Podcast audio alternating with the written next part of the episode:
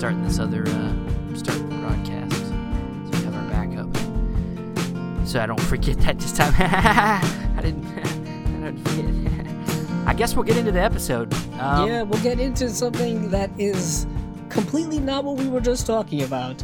and this is a, we're gonna switch modes here, and we're gonna get really dark and Right. serious because what we're talking about today on the Cinema Discovery Project is something that is really near and dear to our black hearts, and that is film noir. Tell That us about is- film noir. D- d- do you like film noir, I do oh, uh, like this is Andrew noir. Cabal here. He's here today. I'm back. I, am back. I've never left. Uh, but movies really never leave us. They're always around. They're always with us. I'm Stephen Billings, by the way. I'm, I'm he- sorry I didn't introduce myself. This That- is really messy opening. Wow, That is really never messy. done this. It- I don't it- What is interesting is that it's so messy, and we're dealing with a kind of messy subject because film noir really has no definition to it. Not not really. Not Film- not a not a, it's not re- is it a genre? now? I mean some people don't think it's a genre. Some people pe- think it's just a feeling. Some people don't believe it's a genre. Some people do. Some people believe it's just kind of uh, uh, traits or characteristics of a movie or A style. mood or feeling, a style.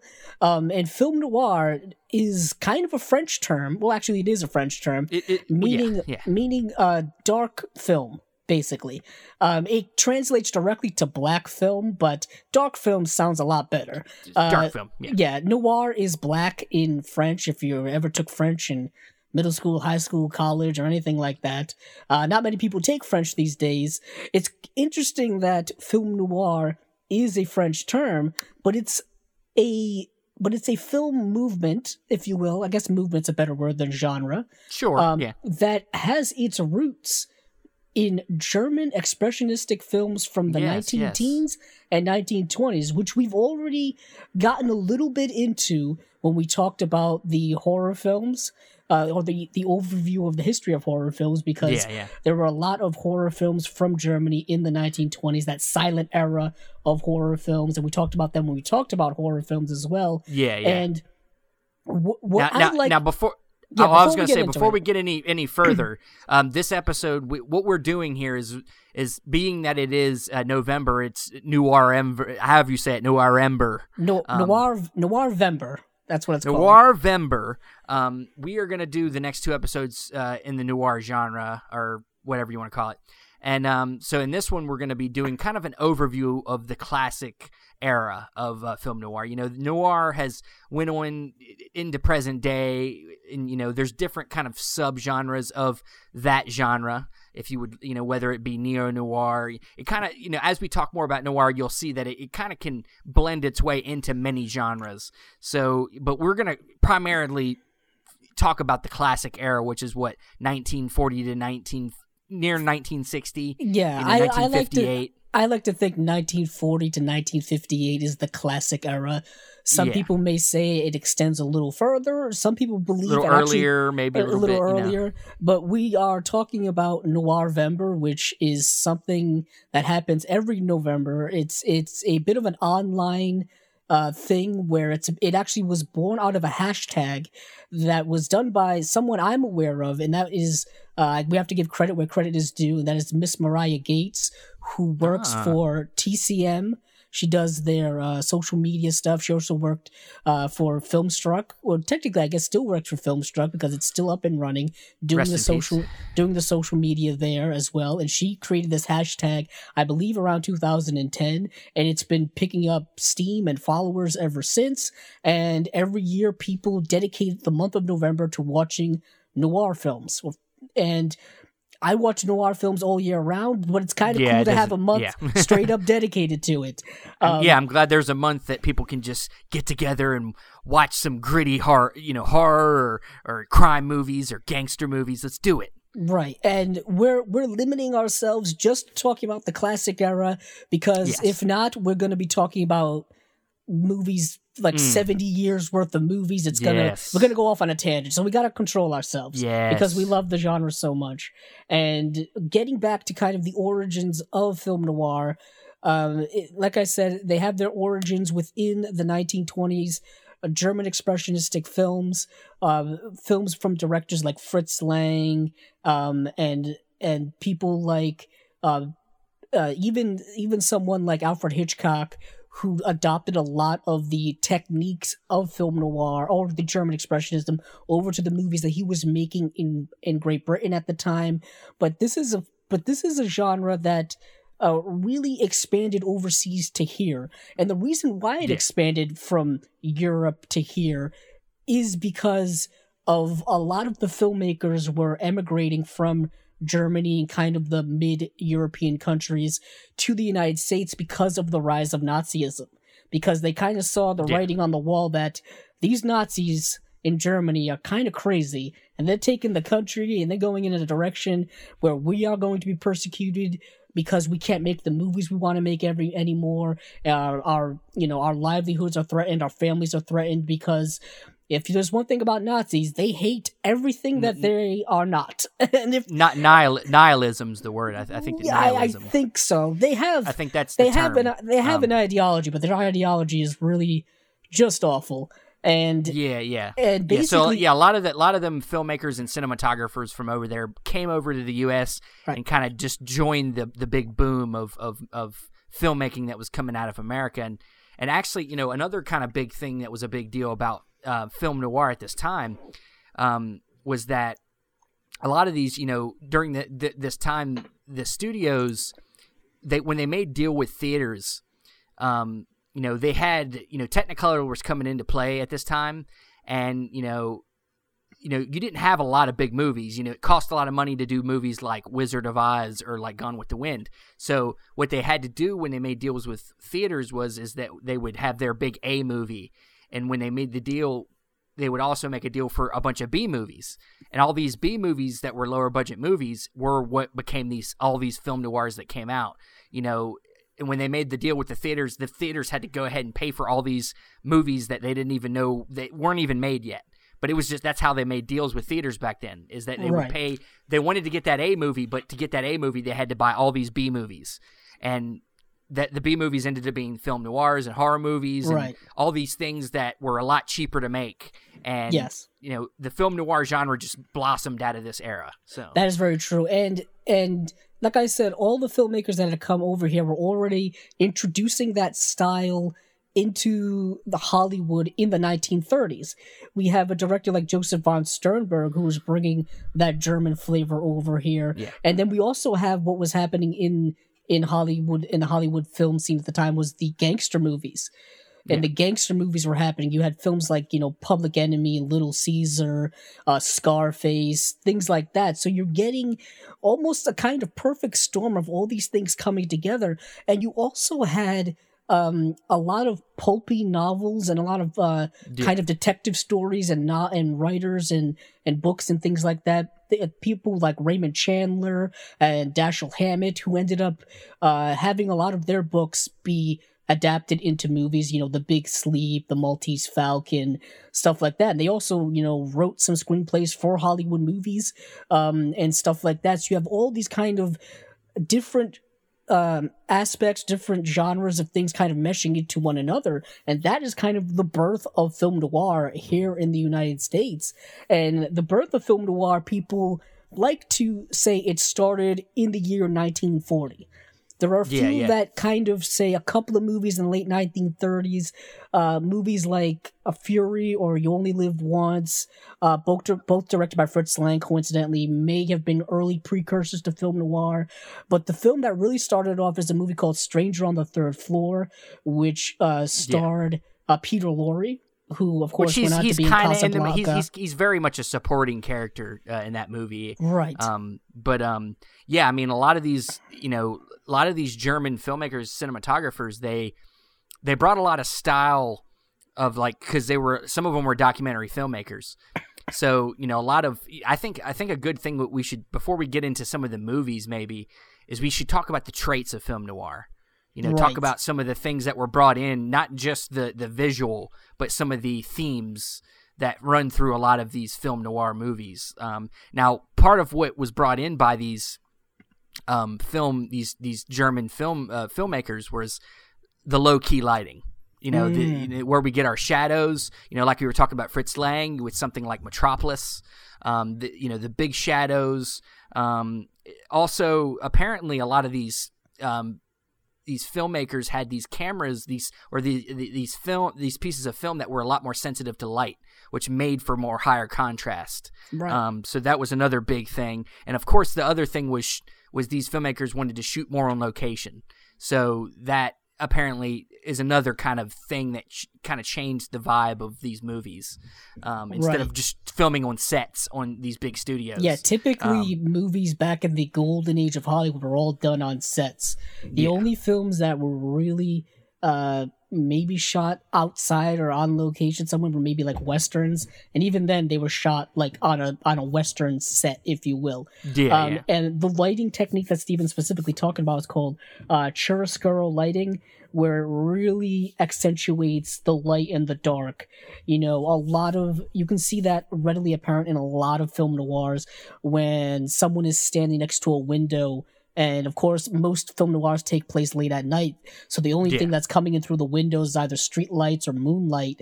And what's reflecting through the blinds is you get kind of like um, the you know the light in the dark the light in the dark kind of form a pattern on a wall or on a person's face and it really blends into what the the, the core themes are with a lot of these film noirs these are movies that are you know quite literally darker films they're dealing with um, more darker themes than you would see in some of the other films at the time. Yet again, having all of that influence from the gangster movies from the 1930s and kind of a lot of the movies from the pre-code era in that early 30s I was gonna, I was well. gonna say a lot of the the you know not only was the style of of the dark all the shadows and stuff uh, you know part of the style of these movies, but also it helped hide a lot of things that had to be hid because of the the code. Yes, you know because- they, they couldn't show everything. yeah, know. because of the pr- because of the production code being put into place, um, which we talked about in our last episode. So check that out if you haven't already.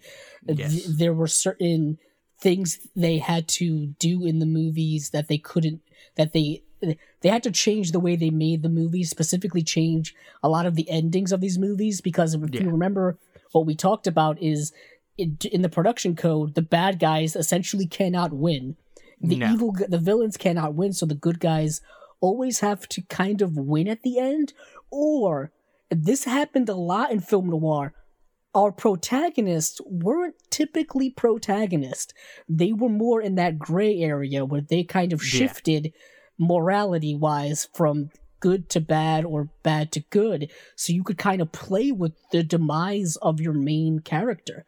And that happened in a lot of film noirs. So that's why the film noir genre or movement or whatever you want to call it is so unique because it has so many things you could do within it. It's like the Swiss Army knife of film movements where you could Yeah. literally mesh so many different things. It didn't have a set formula, although it had certain iconic traits like we're talking about being shot in black and white, typically being set at night. Sometimes most of them were set around uh, a detective story or a murder mystery or and something like that there's now narr- uh, you know, the uh, introducing narration into the movie yeah, became a huge thing on it. and, And yeah, it, the femme fatale is iconic, is an iconic kind of thing, and there were so many big time actresses who we remember now as being the best femme fatales of all time. And femme fatale is still something that they use throughout uh you know movie history in in in all kind of genres. You know what i mean? And and not necessarily being strictly film noir but taking the femme fatale archetype and putting it into another genre. Well, well. See, the thing is, is I think the the traits of film noir that are became the most uh, noticeable were became that way because of the code. You know, when when these screenwriters, you know, needed to write a new crime movie, they looked at what worked before. And that's what they would use as their kind of blueprint. You know, you know when they're putting out so many movies a year, you know these you know that's that's and it's like it's still they're still doing it today. I mean disney literally goes by the same blueprints of almost all their movies you know a mom dies and then you know there's sadness and then you, you know how many moms have died in disney movies? I don't uh know parent uh yeah disney movie loves killing off either both parents or one parent yeah. or or something like that and then like Yeah. the kids got to deal with that emotional effect and go on this kind of life journey. I mean, there are patterns throughout movies. I mean, Yeah, yeah. it's 2018 and movies have been around since like 1900. Uh, there's going to be a lot of repetition. You can't, Sure, can't really help it. But Um, back to my point, but- yeah, yeah. they, they there's a blueprint there, and I think that they, for their benefit of trying to stay to the code, they they used a lot of them same traits to make sure they didn't fall out of the code. Right. Yeah, I was gonna um just talk about uh maybe some of our favorite film noirs because these films are have become some of my favorites, and I know Steven uh has just gotten into film noir over like the last two or or three years or so. and Well, I mean, yeah, I mean, dove- I, I, dove I, right into I- it. I don't think I've probably gone as linear as you have. You probably have tried to literally go by every year and watch as many as you can.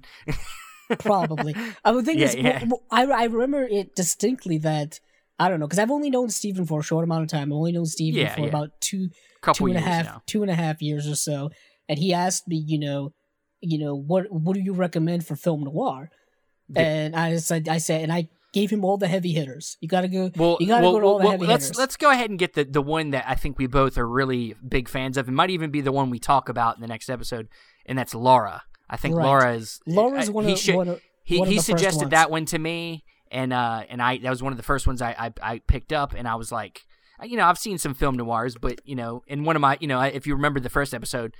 L.A. Confidential is my favorite movie, which is more of a neo noir. It's you know, and they made the movie in '97, so.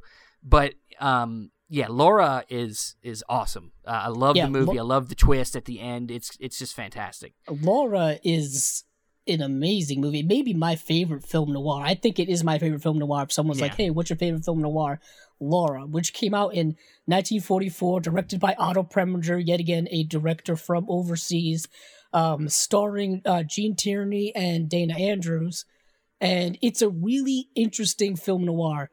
it's not typical film noir uh, for the most part. It's it's dealing around a murder, but this murder is some there's something different about it because of the circumstances around it. We got this cop. It, it centers around a cop who's trying to find out what happened to this Laura character, and Yeah. and he he ends up interviewing all of the men and the people around her life.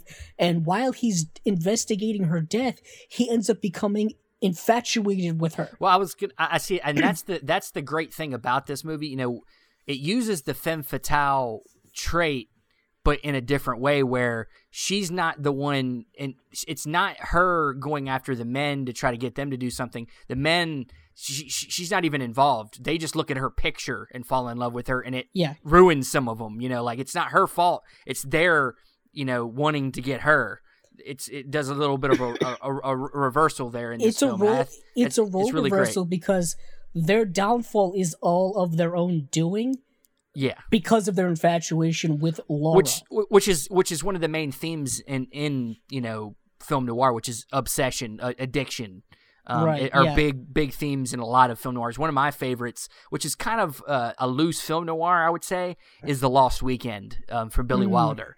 It's it, and that movie's about alcoholism, which is another big one uh, when it comes to uh, film noir. Um, uh, it, it's it just does a really good job of kind of following this journey of this man that just is just an alcoholic and he just can't help himself and he and he just it, it- I don't want to give too much away on that movie. No, it's been a it's while since I've seen it, too. it- It- it's it's, it's, a one. fantastic movie. He, you know, it's about it's uh, starring uh, Ray Milland and Jane Wyman, and it's a film uh, that came out in 1945. I believe may have won Best Picture. It's it's an astounding, great film. Directed by Billy Wilder, yet again, someone who had emigrated from overseas. Oh, he had so many f- great film noirs. Yeah, I mean, it, the one he's known for the most is Double Indemnity, which I Yeah. believe, which is the quintessential Or- film noir, Or Sunset Boulevard. and, and Sunset Boulevard, which is another quintessential film noir. Or Lost Weekend, is or amazing. Ace in or Ace in the Hole. Ace in the Hole, another great film noir. Yeah, Billy Wilder is one of the more, I would say, well-known directors and writers of that cl- of that classic Hollywood era. I mean, you can even say, I mean, there's so much of it. So many of his movies are are film noirs, and not only film, but he was able to write comedies, dramas. He did, you know, war movies with Stalag Seventeen. Um, of course, and then he would work all the he worked all the way from the 1930s all the way up until the 1980s, and just an astounding career. And he established a lot of the uh, essential film noir marquee characteristics in Yeah. Double Indemnity. Now, now we can't we, we we can't we can't talk about this era Every- without talking about your one of your favorites, Orson Uh-oh. Welles. Oh yeah, Orson Welles. Yeah. Oh man, what to say? What to say? What to do? Well, I mean, I mean, Citizen Kane, you know, Uh, is Kane not your typical film noir, but It is, is. very much in the style of a film noir. A lot, a lot of Yeah, it. I- Yeah. I consider it a film noir. It came out Yeah, in yeah. 1941. It is in that era. It's in that era, and the way it is shot using light and shadows and angles and all those types and of the things. voiceovers and, and the, and the whole know- movie has a narration because you're looking Yeah. back at the life of Charles Foster Kane, and certainly it has that lead protagonist who is interesting and who's someone who goes on a journey. He's got you know a lot of you know self-inducing, self-imploding characteristics and all that kind of Yeah. stuff. And Orson Welles would make other film noirs as well. He would make the film that a lot of people kind of say marks the end of film noir, which is uh, Touch of Evil.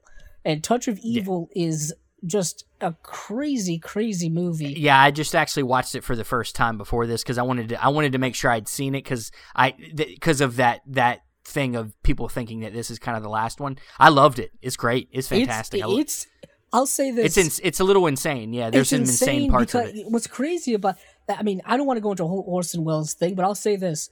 Orson Welles was so far ahead of his time that the studios never let him make the movies he wanted to make because they didn't know what the heck he was doing. you know what Yeah. I mean?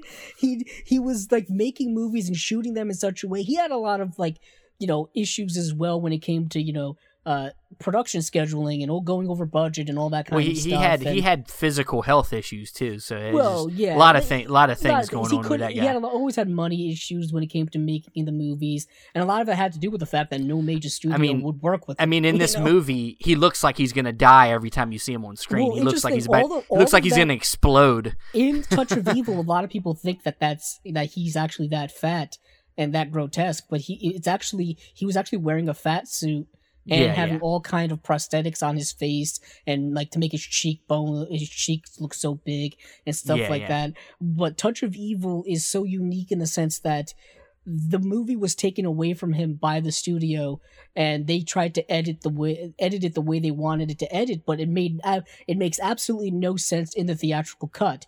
And it wasn't until the 1990s where they where uh, Peter Bogdanovich and a bunch of other people got together to reinsert uh, certain scenes, completed scenes into the movie to make it as close to the original film as Orson Welles would have wanted it to be. And that's the film that uh, we have today, and that's the cut of the film I recommend people watching.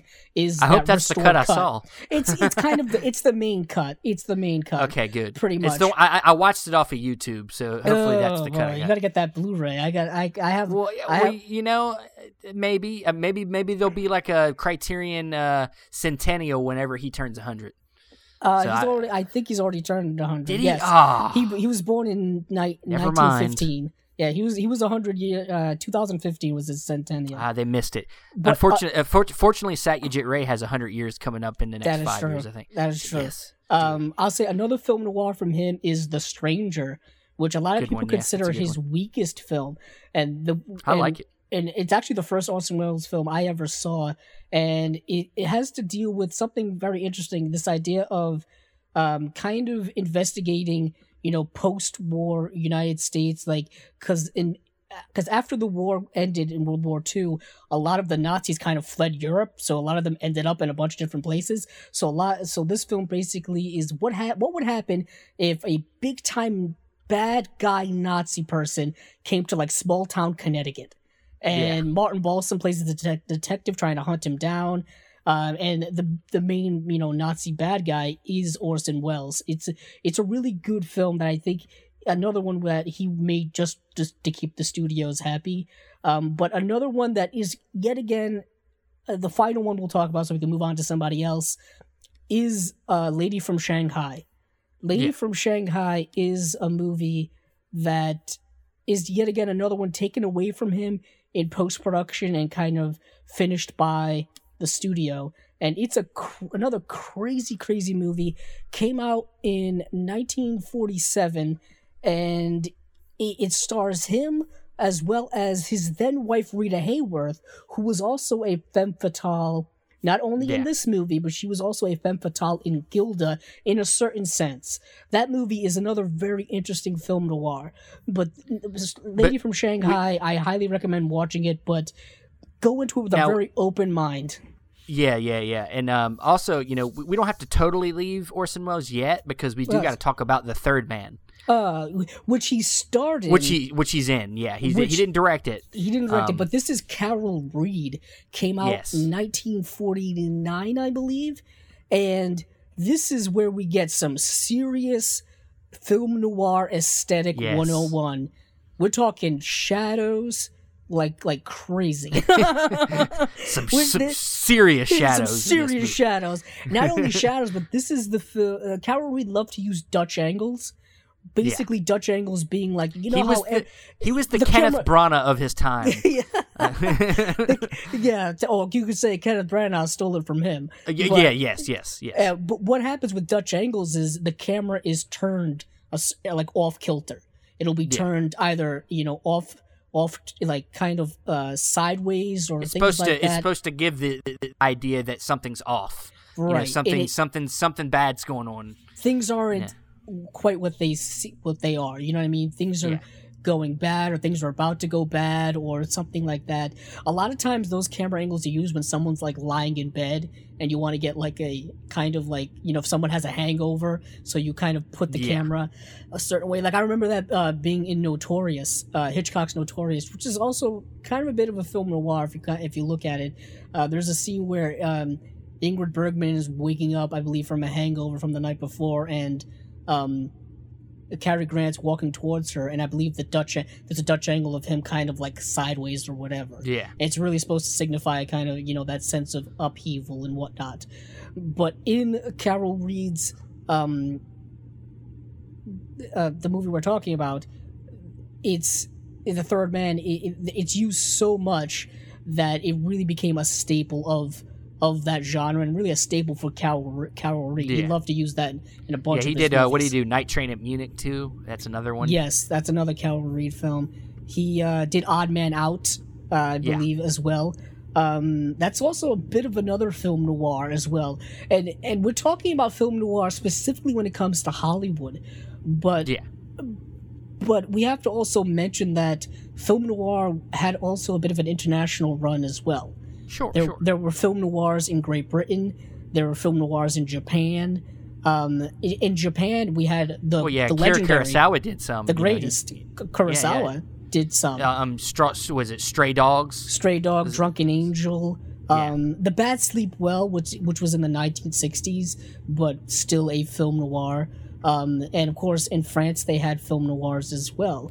And we had Um, uh, what uh, Seijun Suzuki uh, did some. You know, like Branded Yes. to Kill. Yeah, that's a bit later. I, That's a little bit later. Yeah. Is that the? I think that's the 60s. that might be late. sure. It might be the late fifties or early sixties. Yeah, maybe, and, but in, in France we had uh, you know like Diabolique by Henry Yeah. Georges Clouzot. Uh, we had Elevator to the Gallows by Louis Malle. You know movies like that. Um, and, and of course, yeah, of course Elevator we had Gallows is awesome. Yeah. of course we had uh, Jean Pierre Melville. We can't remember Melville. The, Mm. uh, Le Deleuze, uh, Le Deuxième Oh, Souffle, yeah, Melville. Le, Le Samurai, or Le Cercle Rouge. Those are more neo noirs that would come out Yeah. later. But still, we have this kind of international uh, presence of film noir as well that goes beyond the Hollywood borders. But when it comes to kind of, you know, the real, you know, not the real film noir, but the film noir that everybody goes back to, you know, the films that everyone goes back to, The, whether it be the the, big, multi- like I said earlier, like the big Yeah. boom of, of the 40s and the 50s right? um, and during got, during that code era um, is is is where a lot of these classics. Another classic, Out of the Past, uh, oh, is another out one of we the haven't past. Oh, what a movie! Uh, j- uh, Robert Mitchum. Robert Mitchum, and talk Kirk about Douglas a femme fatale. Talk about a femme fatale. My goodness. Uh, I believe that was was that Jane Greer in that movie. Yes, It's- that was the femme uh, fatale in that movie. Jane Greer was the femme fatale. The femme fatale for Double Indemnity is the iconic Barbara Stanwyck, um, and Yeah. of course, um, who was the actor in that movie? Stephen, It's Kirk Douglas, Robert Mitchum, and Kirk Douglas are the no, two. I mean in Double Indemnity, it was um Fred oh, MacMurray. Double Indemnity. Um, Fred MacMurray. You're switching movies on me. Yeah, Fred MacMurray. Yeah, and I'm good- I'm bouncing all over the place. Fred MacMurray and uh, Edward G. Robinson's in that movie. Edward G. Robinson, whose career started in the gangster movies of the 30s, made the transition to the to the 40s film noir ever pretty pretty nicely. Um, Yeah. there are so many films. I mean, we could that we could just touch upon. Oh man, there's uh, Fritz Lang's. They got Scarlet Street with Edward G. Robinson as well. We've got um, the Naked City. Uh, they Drive by Night. Um, Crossfire. Uh, the big combo, the big the big heat. There was a lot. I don't, I don't know why they they like White, to uh, just, White Heat. White yeah, Heat. White, well, White Heat was a gangster movie, but it came out in the 40s. So Yeah, yeah. it's technically, could you say it's film noir? Of course, It's, you, it- it's a it's a very bright film noir. It's not Yeah. as shadowy as the other ones. yeah, but- and of course you have uh, Alfred Hitchcock's um, one of his uh, early re- American like like stuff like Rear Window, even though it was well, I guess that's more neo since it was Yeah. color. But No, no, it came out in the 40s though. But I mean, but I was thinking more of his black and white Shadow of a Sure. Doubt, Strangers on a Train, The Wrong Man. Um, those are some some of the key Wrong Man's a good. That's that's definitely that's kind of one that really goes into one of the themes of film noir, which is the the the person that was uh, you know misinformation. You know the mis. Right. You know, it's kind of a, is a theme that you see in a lot of film noirs where somebody's accused of something that they didn't do. Um, something like North by Northwest or, or Thirty Nine Steps, which was Ooh, yeah. before you know before. Um, very much so. I mean, you had other you had other movies. Um, I'm thinking of like Where the Sidewalk Ends. Uh, that also starred, I believe, Dana Andrews. Um, you've got there's so many so many movies. If you just go and Google like best film noirs, I was gonna say the the film noir time. classic film noir genre is just like this pool, this shallow, and Oh, you just and- and- jump and- in, and there's so thing is- many. and thing know. is like it's almost like never ending too because It it, was is, a, yeah. because at the time Hollywood would just would just plug out so many movies. You know what I mean? Hollywood was a bit of a machine at the time. Um, Well, like I said, like I said, yeah. with with what they did, it, it was called. I meant to say what it was called. It's called block booking. Was Ah. was the idea of the A movie with a bunch of B movies? Because you know back then you'd have like double features, and you would have their A movie, and then it would be it would end with a B movie, and you had all these B movies they were making for for on the cheap, and it just on and on and on and eventually i think it was in the 50s late 50s or maybe into the 60s where they got rid of block booking um, because I guess they just it wasn't a good deal for the theaters. The theaters fought back.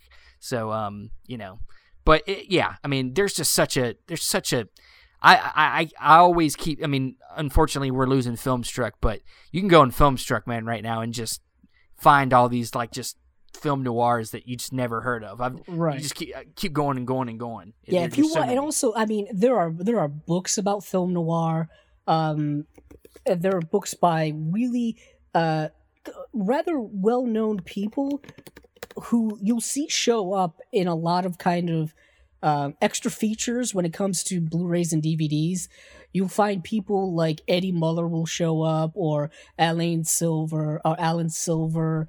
Um, you just it, these these big time guys who write books about film noir. Um, I have I have some books about film noir, like um, the Dark City, like it's a film noir book and all that kind of stuff. There's a there's a film noir reader that's done by Alan Silver. Um, it's it's very very just just an expansive genre that that they teach in school. They teach they teach whole film noir genre courses in school.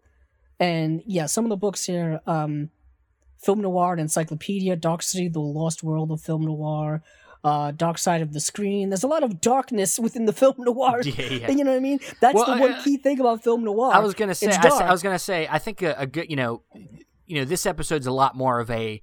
We're kind of going off the really just showing our love for this genre more than anything. But um, I was gonna say, if there was a way to kind of describe why you really love this genre so much, what what's the best? What are the things about it that you love? That can you describe it? I mean, is there a way?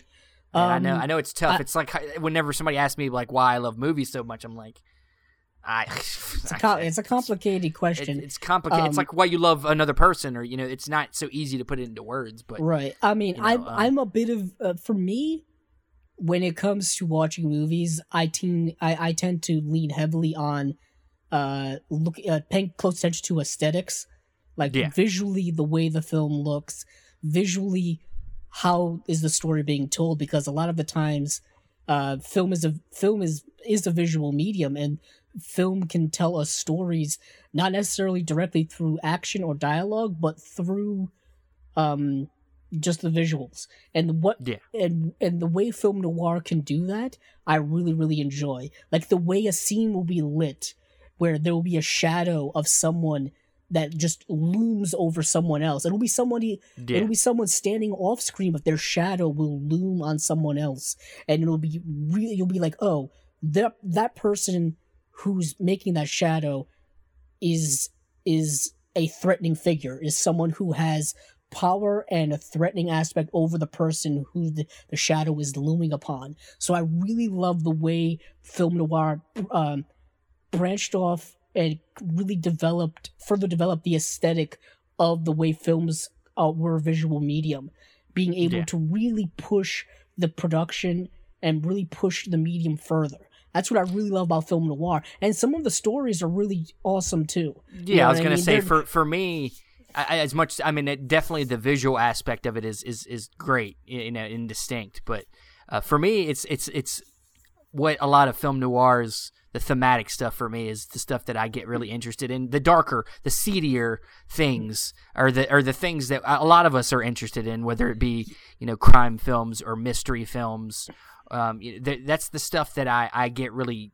That's the stuff I get really invested in. Yeah, and So, fil- you know. film noir really pushed the envelope. I think as far as you could really go at the time because of the production code, dealing with things like murder and uh and just sexiness on the screen. Some of these um femme fatales just ooze um you know sex appeal and things like that. When you have some of the most beautiful actresses at the time being femme fatales, people like Rita Hayworth and Lana Turner and Ava Gardner, just these really beautiful actresses at the time. And what it also did, I think, when it came to making uh, stronger female characters on screen, Yeah, because the femme fatales were integral parts of the movie, they were powerful parts of the story, and it showed that women can be as powerful as men when it came to manipulating the story or manipulating emotions or having a really big impact on what was happening in these movies. Because it happens a lot of times now where if there's a male protagonist a film really concentrates solely around him and the females are kind of female actors or actors or characters are really underwritten like they're just there yeah. to serve the male character.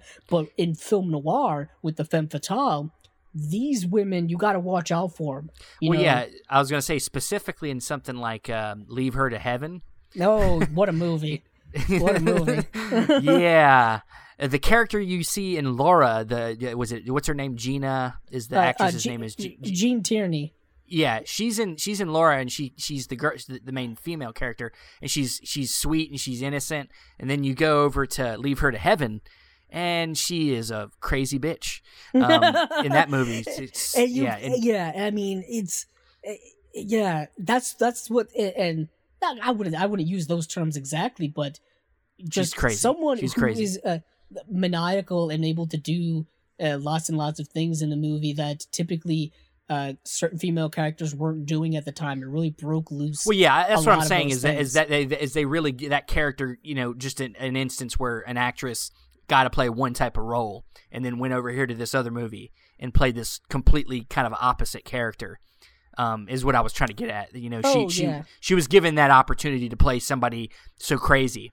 You know, um, you know that maybe you know where where females later on got to do the same thing. Maybe like in something like uh, with Kathy Bates in Misery. You know, something crazy like that. You know, it's like you know a lot of these females paved the way for for other females to do something like that. You know. Yes. Yeah, and I re- yeah. Um another another another um iconic actress I want to bring up is Veronica Lake. And the reason I want to bring up Veronica Lake is is typically for Steven because of his favorite movie being LA Confidential, Oh, which man. which I believe Kim uh, Basinger in that Kim, film Kim has, Basinger plays has- the look-alike. yeah has of- the yeah. Veronica Lake look. That Veronica Lake uh, long uh, blonde hair or whatever long hair over one eye look became really iconic uh, in the 1940s. Um, and I just it, it's very interesting how that that kind of you know just the look of some of these femme fatales was was you know uh, made its way into like hair and fashion and stuff like Yeah. that. You know what i mean? And there are a lot of people um today who really uh who love these classic movies and they dress similar to the way a lot of these people dressed back then. Um and it's it's very interesting how strong uh there still is a base of fandom for the classic era of film noir and just kind of the classic era of Hollywood in general being, you know, the 30s and 40s and the Yeah. 50s to a certain and we extent. and we can get more we can get more into like the influence of this uh, Well, of the yeah. this classic era when we maybe do an episode on you know neo noir when we do Right, you know right. we'll focus What- on after 1958 yeah, what I'm uh, trying you to bring, what I'm trying to, I, I guess, still still make the argument is that, uh, you know, Filmstruck isn't exactly a niche audience, or Filmstruck It's isn't not. something for somebody, you know, who is n- like older or whatever. It's not something that has a specific age range. I don't know why I keep bringing up Filmstruck, and you know what? I think the reason is because I'm I'm so it- upset guys I, I'm, so on mad it. Lit- I'm on it literally every day, and people are gonna lose access to a lot of film noirs Yeah. because of it. You can find It- it- like these movies on DVD and Blu-ray, but Sure, to have them all collected in one place where you could literally As we click of button is as we say really- as we said convenient. before in that one episode one of the big things about it is is that it's not just about you know having having it easy but it's it's just good to have it out there because it's art. You know it's we should have access to all art. It's not just what's popular you know any you know it just because it isn't part of the mass popularity doesn't mean there isn't a lot of people that like something so you know just right. you know, it's it's unfortunate, but um, yeah, there there are a lot of film noir. You know, uh, Warner Classic, uh, Warner Archives puts out a lot of stuff. Yeah, from, Warner you know, Archive lot- puts out a lot of stuff. Um, and what is interesting is uh, they they were big proponents of it, but a lot of like studios all the time were putting out film noir stuff. Yeah. Like they were they were all like jumping on the film noir bandwagon. And what is interesting, as I like, I just want to mention this, is that um, film noir. Hold on, I gotta clear myself off. Um, film Yeah. noir didn't have a certain set location. Like we Yeah. like to think of film noir being like you know it's the inner city, it's the dirty streets of like a major metropolis like a Chicago or a New York. Uh, sometimes film noirs didn't take place in a city at all. I think of Yeah. like I think of the movie uh, Ride the Pink Horse, which took place in like a border town. You know what I mean? Yeah. And I also think of something like In a Lonely Place, which had nothing to do with uh, like um like a, a detective or a police story or anything like that. It was about a writer. Uh, one Yeah. of Humphrey Bogart's great uh greatest performances. It's an all time film noir. Um, and directed by Nicholas Ray, who would then go on to make Rebel Without a Cause as well. Um, but it just there's no it, it just goes into that like having film noir not having a set definition because it doesn't have a set location. It doesn't even have a set genre. Um, it, just hinting about what is beyond the classic era is you would get noir uh in characteristics sci-fi, and- in sci-fi, and- in westerns, in yeah, in action movies, and and and all that kind of stuff. I mean, it's a very what- it's a very adaptable uh you know genre. It it can Right. adapt itself to any any kind of location, any kind of uh, characters, and it just it's it's great. It's Uh, yeah, it's why I we mean, love it and, so and much. it still exists today.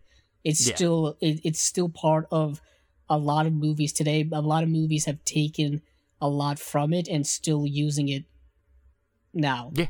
So Yeah, somebody somebody like David Fincher is very much a film noirish. Takes a lot of film noir uh, elements with his visual style, um, with stuff like Seven and stuff like that. Oh, but yeah. I don't want to. I don't want to get too. we don't want to, yeah, because th- those are probably stuff, topics we're going to talk about probably Yeah. later on eventually. So you don't want to spill all the beans now. We don't want to you know. spill it all out, but I, I think I think we covered a lot. We talked about a lot of great films within the classic era. Give you a little bit of information about the history of it, and uh, I think I think uh, you know we'll say I don't know which movie we're gonna do and focus on next next week, but Um, we'll save that for the surprise. We'll surprise right, you. Right. Um, we're still we're still debating we're about debating which yeah. one. Is it going to be something that everybody's familiar with, or is it going to be something? We, that we're is a always going less- for the more obscure thing. yeah, we, would want to prefer go a little obscure, but not like too obscure. We want people to actually be able to to watch this movie. Yeah, yeah. So, um, with that said, where can we find you, Andrew? um, you can find me on Twitter at Capzilla06, as well as my YouTube channel Capzilla Productions. And you can find me, uh, Steven Billings, on Facebook, uh, Cinema Discovery Project on Instagram, YouTube. Um, you can find this podcast on iTunes, Podbean, and like I said, on YouTube, uh, just the audio. And um, that's going to be it for this episode. Uh, thanks for listening. And uh, hey, keep on watching them movies. I know I will.